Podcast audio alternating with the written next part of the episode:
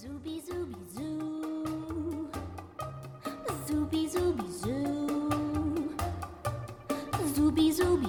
zooby zoo, zooby zoo. Mon Dieu qu'ils sont doux.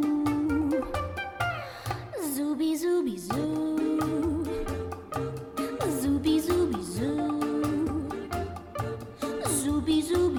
zooby zoo, zooby zoo. Le bruit des Bonjour à tous et bienvenue dans l'émission spéciale Bisous, une collaboration CQN et Rêve FM. Alors pourquoi les bisous? Eh bien c'est parce qu'Ellie, cette bête de sexe sensuelle et surnaturelle, voulait faire une émission sexe. Mais que le reste de l'équipe s'est dit que ça allait un peu vite en besogne. Alors plutôt que de mettre les pieds dans le plat, on s'est raisonné. Comme dit le proverbe, tourne ta langue trois fois dans sa bouche avant d'ôter la culotte, y a pas que toi qui pilote. Nous préférerons donc ce soir à la baise, l'embrassade généreuse, le smack un peu mouillé la galoche bien trempée. C'est le baiser au cinéma et nous commençons tout de suite par l'histoire du baiser au cinéma par Éléonore Elena. On considère qu'en fait, la première représentation du baiser au cinéma est apparue en 1896 dans un film intitulé The Kiss de William Hayes. Euh, mais en fait, ce film a fait scandale parce que le baiser durait 20 secondes et donc il a été censuré euh, car jugé dégradant, obscène, antigénique et même pornographique. Et donc du coup, en fait, ce baiser, il est apparu, enfin, direct un an après l'invention du cinéma, donc c'est quelque chose qui a été représenté très tôt, et c'est même aujourd'hui considéré comme potentiellement un des premiers films pornographiques. Le baiser, c'était tellement euh, scandaleux euh, pour qu'il soit représenté. Donc, euh, au fur et à mesure de la naissance du cinéma, le cinéma a, a d'abord eu une connotation assez péjorative. À Hollywood, c'était considéré comme un milieu euh, assez luxurieux, avec beaucoup de débauches. Une jeune fille est décédée lors d'une euh, soirée de débauche après un viol, et donc ça a fait un scandale qui a occupé la presse pendant des mois et des mois. Et suite à ça, les producteurs se sont dit, euh, faut qu'on fasse quelque chose pour euh, rendre sa moralité au cinéma, trouver une légitimité au cinéma.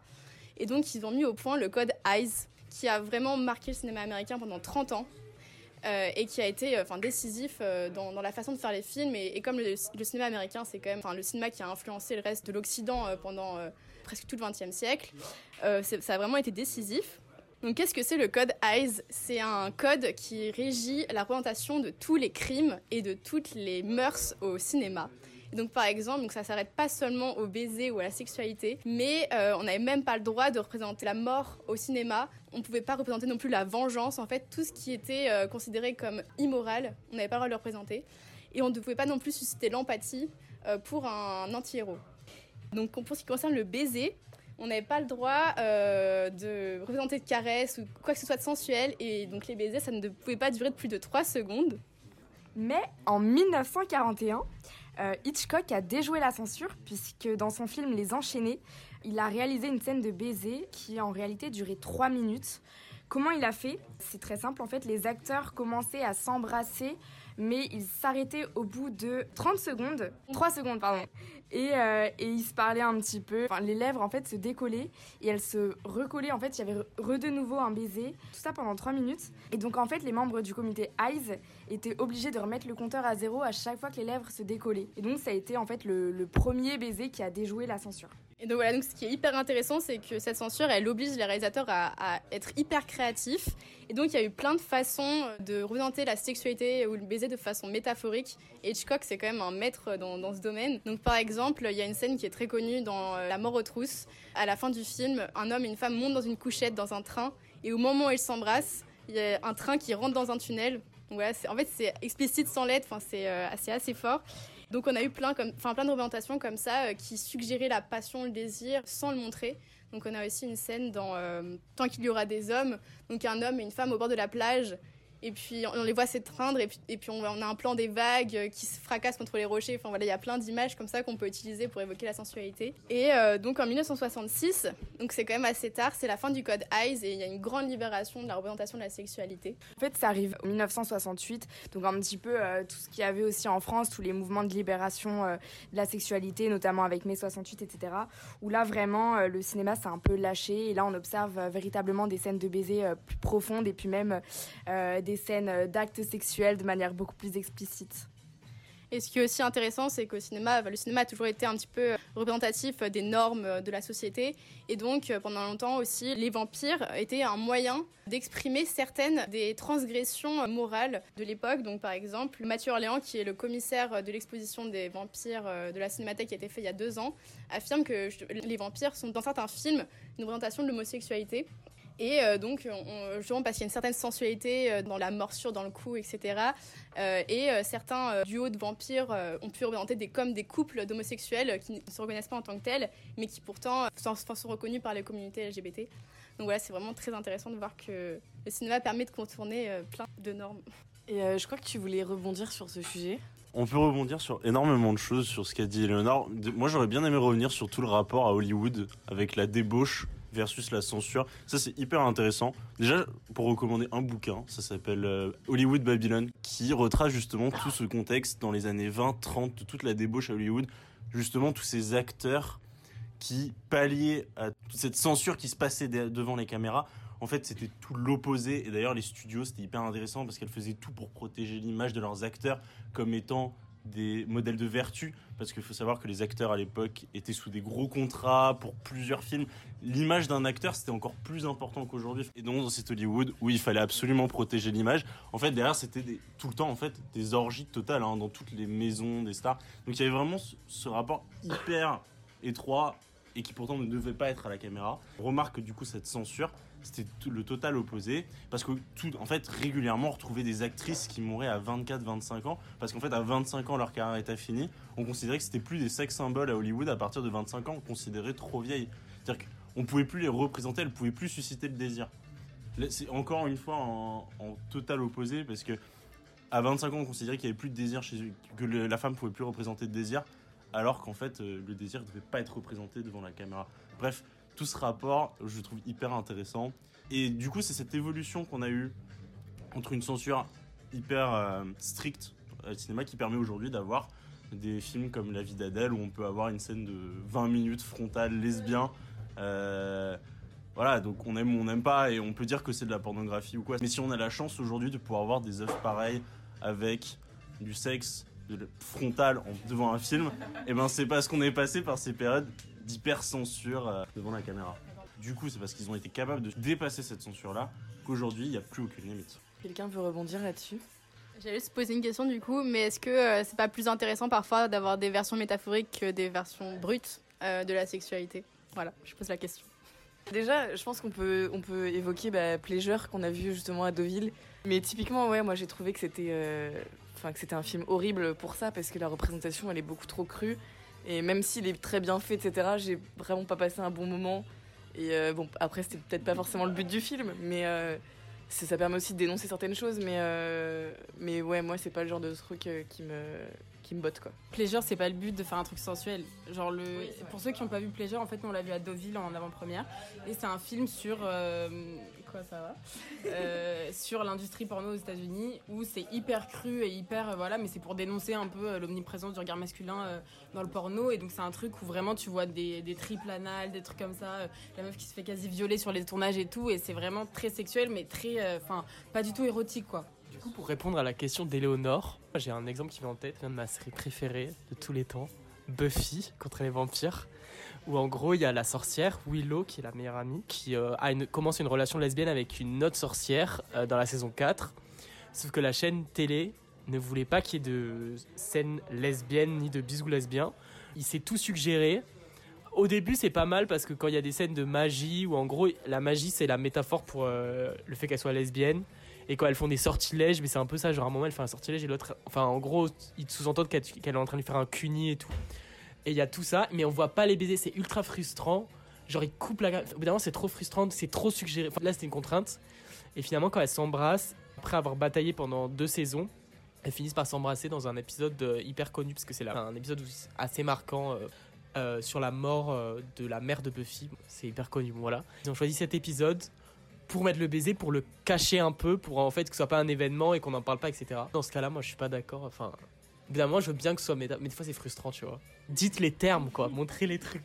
Petite chronique qui est un peu fun de Sam, qui est juste une petite note de légèreté, quoi, finalement, dans cette, dans cette émission. Ok, j'ai fait une chronique simple pour rendre leur gloire aux bisous simples, parce que le cinéma est trop con. Le premier bisou de ta vie se fait rarement avec Angelina Jolie. Simple. Les bisous de cinéma sont pas forcément sur la bouche. Simple. Les gens les plus intelligents sont pas toujours ceux qui embrassent le mieux. Basique. Si elles veulent faire dans le noir, c'est pour mieux penser à un autre. Simple. Le sexe de réconciliation ne guérit pas les divorces. Basique. Te laver les dents trois fois par jour n'augmentera pas tes chances. Simple. Ne pas te laver les dents trois fois par jour diminuera tes chances. Basique. Si tu veux l'intercepter à l'aéroport, n'oublie pas ton passeport. Simple. Escalader le balcon est un peu dangereux et surtout très bizarre. Basique. La friend zone se termine rarement par un bisou sur la bouche. Simple. Harry Weinstein est un violeur. Fie-toi aux apparences. Donc Jeanne et moi avons eu la chance en février 2021 de faire notre premier tournage pour un, un grand, futur réalisateur prometteur qui est aussi un ancien de CQN, donc Louis Kian Minoui, pour son film intitulé à l'époque Instagram. C'est l'adaptation moderne de la pièce du misanthrope par c'est Molière non et, euh, et donc du coup euh, après une longue journée de travail il restait une scène à tourner qui était la scène euh, du, du chopage entre euh, le personnage de Louis Kian et son amoureuse qui est une Instagrammeuse. Euh, et euh, du coup, c'était. Moi, personnellement, je n'ai pas été choqué par le truc, mais Jeanne était très perturbée par cette scène. par cette scène. Puisque ils étaient. Voilà, ils sont parlé de ma morte. Et du coup. Bon, je vais laisser Jeanne parler. Elle, elle- non, mais ce qui était marrant, c'était que tu sais, les deux personnes, enfin surtout Louis Kian, bah, c'est un, pas un acteur professionnel, quoi. Il fait ça, il fait du théâtre comme tu ferais du tennis, quoi. Euh, il avait jamais embrassé devant une caméra. Et, euh, et en fait, il connaissait pas trop la meuf à côté de lui. Et c'était trop marrant le truc où tu sais, ils s'embrassent genre hyper sensuellement et tout, et après, coupé. Et ils sont assis à côté sur le, sal- enfin, sur le canapé comme je suis à côté d'Alice, quoi. Et euh, t'avais un peu un truc de, tu vois, de... Enfin bref, et c'était ça qui était trop marrant, quoi. Pour toujours parler des galères de tournage, c'est que tout à l'heure, bah, j'ai regardé. En fait, je sais pas si vous voyez le film Spider-Man, le premier de, de Sam Raimi. Il y a le baiser hyper connu euh, sous la pluie à l'envers. Et en fait, c'était une torture pour euh, Tobey Maguire, l'acteur de Spider-Man, de jouer parce qu'en fait, il se noyait. Genre, en gros, il, il s'étouffait. C'était horrible pour lui. Et du coup, euh, ils savaient pas comment faire pour tourner la scène et ils ont inventé un stratagème. Genre, pendant plusieurs jours, ils ont galéré sur ça pour, genre, en mode pour qu'il puisse respirer pendant la scène. Moi, j'aimerais lancer un autre sujet, toujours dans le thème du bisou évidemment, mais euh, je voulais parler du, euh, de la musique déjà au cinéma. Donc la musique au cinéma et son importance, et aussi des, de la musique des bisous. Déjà, je voulais dire que la musique c'était vachement important dans les, dans les enfin dans les sentiments qu'on a à ce moment, au moment où on regarde un film, et du fait que ça pouvait provoquer un peu les, des étincelles, tu vois. Genre des trucs euh, dans le ventre, tu vois. mais la musique seule. Et donc, je me dis, pourquoi euh, mettre de la musique quand il y a un bisou Des scènes où il n'y a pas de musique il y a juste le bruit des bisous. Et je voulais un peu qu'on parle de ça. Est-ce que vous trouvez que euh, ça casse un peu quelque chose? Est-ce que ça rend le truc un peu moins romantique, moins magique? Ou est-ce que au contraire, ça peut rendre la chose plus érotique et, plus quotidienne? C'est-à-dire que on pourrait plus s'identifier à un bisou comme ça qu'un bisou grandiose avec une grande musique euh, de Hans Zimmer, quoi. Voilà. Parce que j'allais dire, sinon, pour moi, la différence quand t'as une musique ou quand t'en as pas, c'est que quand t'as une musique, on veut te faire accéder à l'intériorité des, des, deux, des deux personnages. Alors qu'il n'y en a pas, t'es vraiment dans un regard observateur extérieur et tout. Et je pense qu'elle est là, la différence. Donc forcément, t'as moins d'émotions. Ou alors ça dépend, peut-être que parfois, ça peut contraster. Si t'as un vacarme avant et tout d'un coup, le bisou est silencieux, bah, ça peut faire un effet de contraste. Mais voilà, moi, je pense que c'est la différence entre observateur et genre prendre part au truc. La musique au cinéma, pour ça, c'est un sujet qui est hyper vaste. Et moi, je vais parler un peu des comédies musicales du coup. Je suis un, je suis un énorme fan de comédies musicales. La comédie musicale, souvent, c'est des endroits où on va parler d'amour. Dans la comédie musicale, t'as de la musique parce que les personnages, quand ils parlent, ne sont pas capables d'exprimer les sentiments qu'ils ont. Et donc la musique est là pour amener ces sentiments justement. Et donc construire et amener. Et t'as plusieurs moments dans la comédie musicale. Exemple, t'as plusieurs moments dans La La Land où la musique crée une atmosphère et la musique se termine sur un instant de baiser. Le baiser vient clôturer toute une séquence musicale. C'est l'explosion des sentiments par la musique, fini par un baiser. Le climax, il est là. Et je trouve que les moments sont- les plus beaux sont justement ces moments-là, où la musique crée l'atmosphère et les acteurs viennent terminer par cette séquence de baiser, ou plus après, selon euh, ce qu'ils préfèrent. Mais en tout cas, vraiment, pour moi, la musique est indissociable de scènes passionnelles. Tu parlais de La La Land et justement, il me semble que le premier baiser dans La La Land, c'est euh, quand ils sont au cinéma et en fait, il y a pas du tout de musique à ce moment-là. Ils s'effleurent les lèvres, mais en fait, il y, a un- y crash. euh, voilà, ils sont au cinéma, ils regardent un film et il y a une sorte de crash. euh, le film se coupe et donc c'est super marrant. C'est un moment super comique en fait. Mais c'est le tout premier baiser, il n'y a pas de musique et comme disait Kenza, justement, on s'y attend pas. Ça crée l'effet de surprise et c'est peut-être justement un des baisers les plus réalistes du film, j'ai envie de dire. Moi, au contraire, je trouve que la musique euh, sur les baisers au cinéma, c'est justement ce qui nous fait rentrer dans notre bulle cinématographique, se distingue du monde réel, et je trouve qu'il y a un côté hyper chouette du fait que tout soit hyper grandiose et excessif et dans le cliché, et que au contraire, t'aies pas les détails un peu nuls du réel, et notamment les bruits des bisous. Moi, j'aime pas quand il y a des bruits des bisous au cinéma. J'aime bien quand t'as une musique qui te prend au trip et où toi-même, du coup, t'es trop à fond dans le truc. Et ouais, et en fait, je trouve que les bisous sans musique, je trouve ça, au contraire, décevant, moi. Je trouve que ça t'apporte pas ce que le cinéma doit t'apporter d'habitude. Du coup, Camille Jourdain se balade toujours avec une enceinte au cas où. Bah écoutez, pour conclure, si vous voulez, euh, Jeanne peut nous faire un tuto. Comment embrasser au cinéma? De WikiHow. On t'écoute. C'est en trois parties. Première partie, programmer la soirée. Deuxième partie, préparer l'ambiance. Troisième partie, faire le pas. Euh, première partie, programmer la soirée. Donc d'abord, regardez la programmation au cinéma. Il existe une variété d'applications mobiles qui vous permettront de connaître la programmation des films dans les salles de cinéma non loin de vous. Merci à eux. Ensuite, on choisit le film. Donc, il faut choisir un film que tous les deux avaient déjà suivi ou un film pas trop prenant. Cela peut être un peu compliqué, surtout avec les prix élevés des billets de cinéma ces derniers temps. C'est vrai, l'inflation fait rage. Si vous pensez ou savez qu'elle souhaite regarder un film en particulier, puisque c'est un site pour garçons en fait, c'est horrible ce truc, à bas le patriarcat. Bref, si vous pensez ou savez qu'elle souhaite regarder un film en particulier, suggérez-le lui vous-même. Euh, L'idée de choisir un film pour lequel il n'y aura pas trop de spectateurs. Considérez la durée du film, c'est à vous de décider si vous préférez un film de 3 heures ou un film d'une heure et demie. Ensuite, considérez le. On va y passer pour vraiment 3 heures, c'est pas grave. Considérez le genre du film. Choisissez une comédie, une comédie romantique ou un film d'horreur plutôt qu'un film sérieux, car ce genre de film n'est pas approprié pour cette circonstance, n'est-ce pas, Camille? Ensuite, ces films, comédie, comédie romantique, films d'horreur, aussi réunissent moins de spectateurs que les grandes superproductions c'est à prendre en compte. Et finalement, en 4, demandez-lui son avis. C'est vrai, c'est important le consentement. Il est préférable que vous suiviez des trailers ensemble afin de décider du choix du film que vous souhaitez regarder. Ensuite, on passe à l'étape 2, préparer l'ambiance. Euh, Rencontrez-vous avant le début du film. Ne soyez pas nerveux, virgule, restez vous-même. Pourquoi ne pas jouer à un jeu?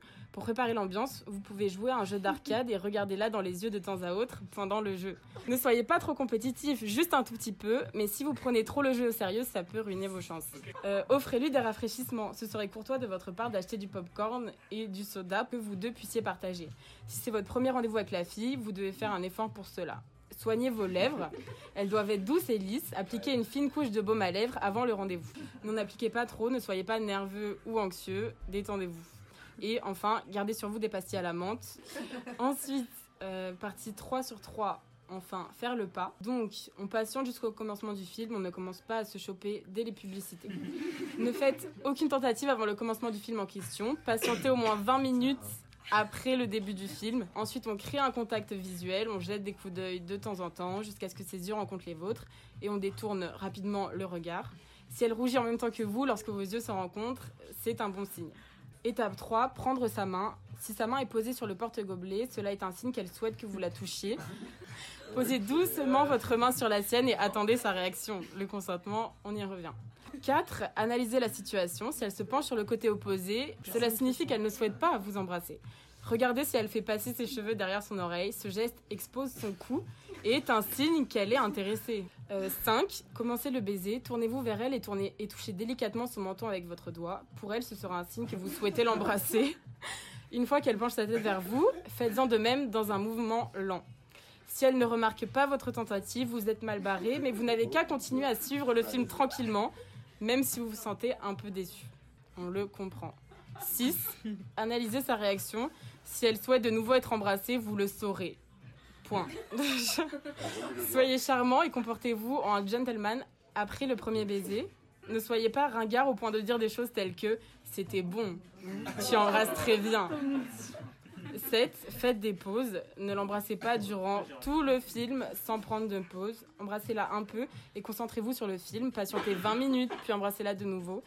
Elle serait d'accord pour un deuxième baiser si elle a apprécié le premier. 8. Complimentez-la. À la fin du film, dites-lui que vous avez passé un bon moment. Dites-le avec conviction.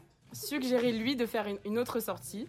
Ne lui demandez pas si elle a passé un bon moment. Soyez doux, mais n'ayez pas peur de vous révéler. Merci Jeanne. Très belle interprétation.